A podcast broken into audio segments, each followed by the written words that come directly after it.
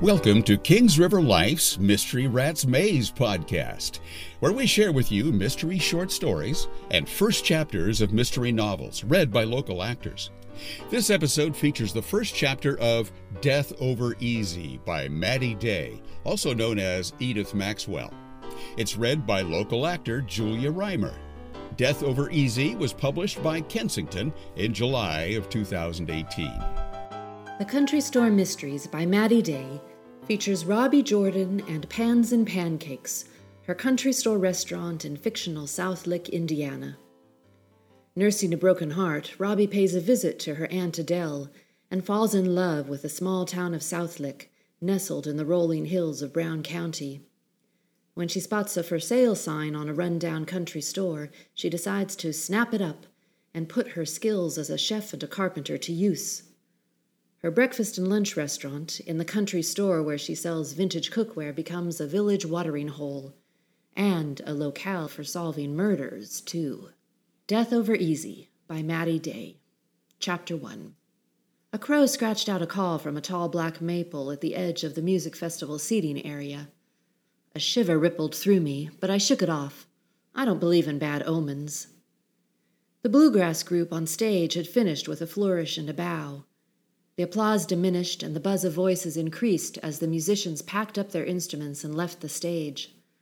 I smiled at Roberto and Maria Fracasso, seated in camp chairs next to me.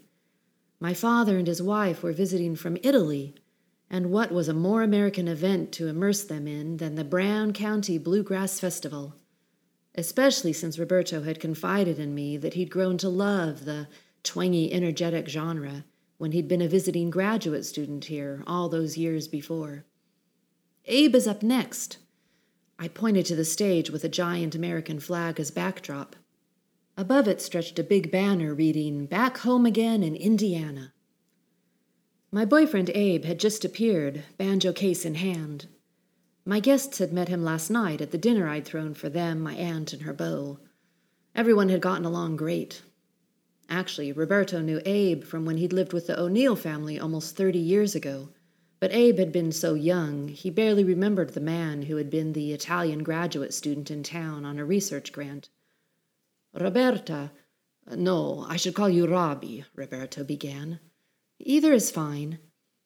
Roberta was my given name, after all, even though I hadn't known I was named for him until recently. Well, I am very happy, my father reached for my hand and squeezed it with his firm, smooth grip. The weather, the music, but most of all to be with you, giusto, Maria? She simply nodded and smiled. Even though Maria's English was about as bad as my Italian, the universal language of smiles went a long way. I was happy, too, getting to spend time with the father I never knew I had before last fall. And he was right about the weather. It was perfect, Early June, warm but not too hot, not yet buggy, with daylight lasting well into the evening. As crowded as the Bill Monroe Music Park grounds here in southern Indiana were, it was a good thing daytime highs weren't any warmer than the low 80s. A petite woman in her fifties paused next to me at the end of the row of chairs. She wore a yellow festival visor on her cap of bottle blonde hair. Clipboard in hand, cell phone at the ready, and a holster on her belt. She looked like she was in charge. I glanced at her face and recognized Sue Barry, a local woman who often came with her husband to my country store restaurant for breakfast. Hey, Sue, I said. Are you working here? She looked startled, then smiled down at me. I am running the whole shebang this year, Robbie, if you can believe it. Could have knocked me dead with a fly swatter when they upped and asked. Her laugh was a peal of melodic notes that made you want to laugh right along. Somebody clearly made the right choice, I replied. Everything seems to be running smoothly. I got a lot of helpers, but yeah, we're better organized than a marching band in the Super Bowl. I introduced her to my father and Maria, and Sue leaned over to shake their hands. I don't talk no Italian, she said, but you folks are surely welcome to our festival. Imagine you came all the way from Europe to hear some of our hillbilly music. Maria looked completely lost at Sue's local twang, and Roberto frowned. What is hilly-billy? he asked. Hillbilly means the traditional music of the people from around here, From Appalachia, from Kentucky and Tennessee, I said to the accompaniment of Sue's nod. It's also called bluegrass, folk, or old timey music. My Aunt Adele, who had lived her whole life a few miles from here, also used the term hillbilly music. Ah, I see. Roberto's frown slid away. The amplified sound of instruments tuning up brought my attention to the stage. A fiddler with his hair in a knot on top of his head played a riff, then stopped to adjust the tuning. Pia Bianchi, a lanky woman with spiky red hair, a short denim skirt, and turquoise cowboy boots, plucked a banjo and turned the tuning pegs. She's got the nerve, Sue muttered under her breath. Pia does? I asked. Pia and I had both joined a puzzle group a month ago, and so far she'd proved a little testy. Nothing major, but not a winner of the Miss Congeniality crown either. I didn't know she played bluegrass, though, or I would have told Abe. Unnecessarily, as it appeared. The very same, Sue gestured with her chin. Pia Bianchi. We used to be friends. Now she owes me a boatload of money and she ain't paying it back like she promised. I can't believe she's rubbing my nose in it being on stage like she is. Roberto gazed at Sue. Did you say Pia Bianchi?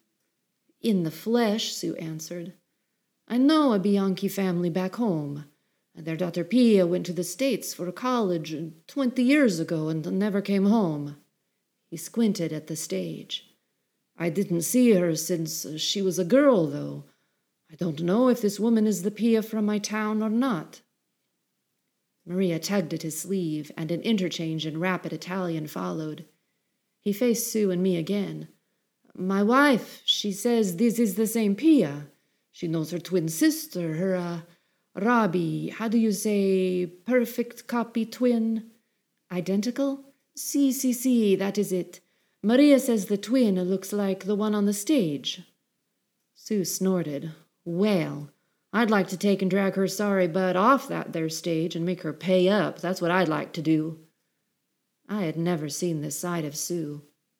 Previously, she'd always been a congenial diner in my restaurant, or a grieving mother when one of her daughters had been murdered. Her annoyance with Pia was borderline angry. On stage, Abe stood facing Pia, both with banjos slung across their chests. Abe's fists were on his waist, while she held her instrument close to her body. No, we aren't going to do that number, Abe said, his ire clearly amplified. I wrote it and I want to play it, Pia's voice, also loud and clear, sounded defiant. Did she know their mics were live? We have six people in this group. You agreed to be a part of it. It's not a solo act. What do I have to do to get you to understand? His voice rose. Abe and I had been a steady twosome since last winter, and I well knew it took a lot to push the normally easygoing, genial, caring man to the point of that kind of annoyance. So much that it almost never happened. Are you threatening me? Pia asked. Of course not. He turned away with a frustrated move, then twisted back to look at her. Hey, hang on, dude. The fiddler stepped forward and touched Abe's elbow. I know Pia's song, man. It's totally good. She's got talent, man.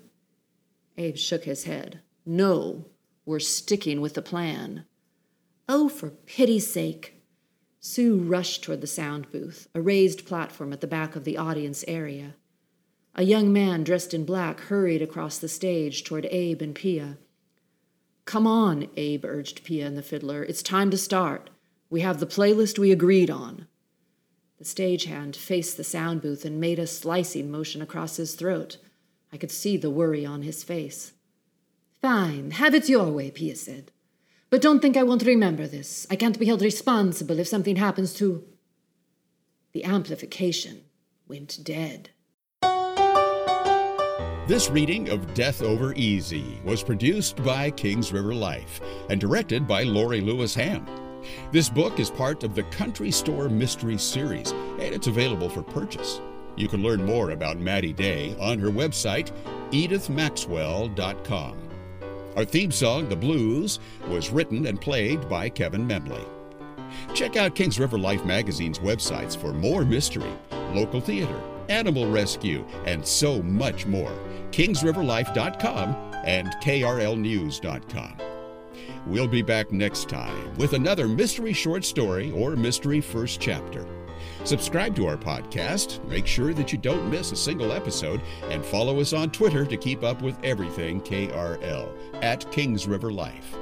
If you enjoy this episode, please rate or review it, as this helps make us easier to find. Until next time, this is your announcer, Jim Tuck, wishing you a life full of mystery.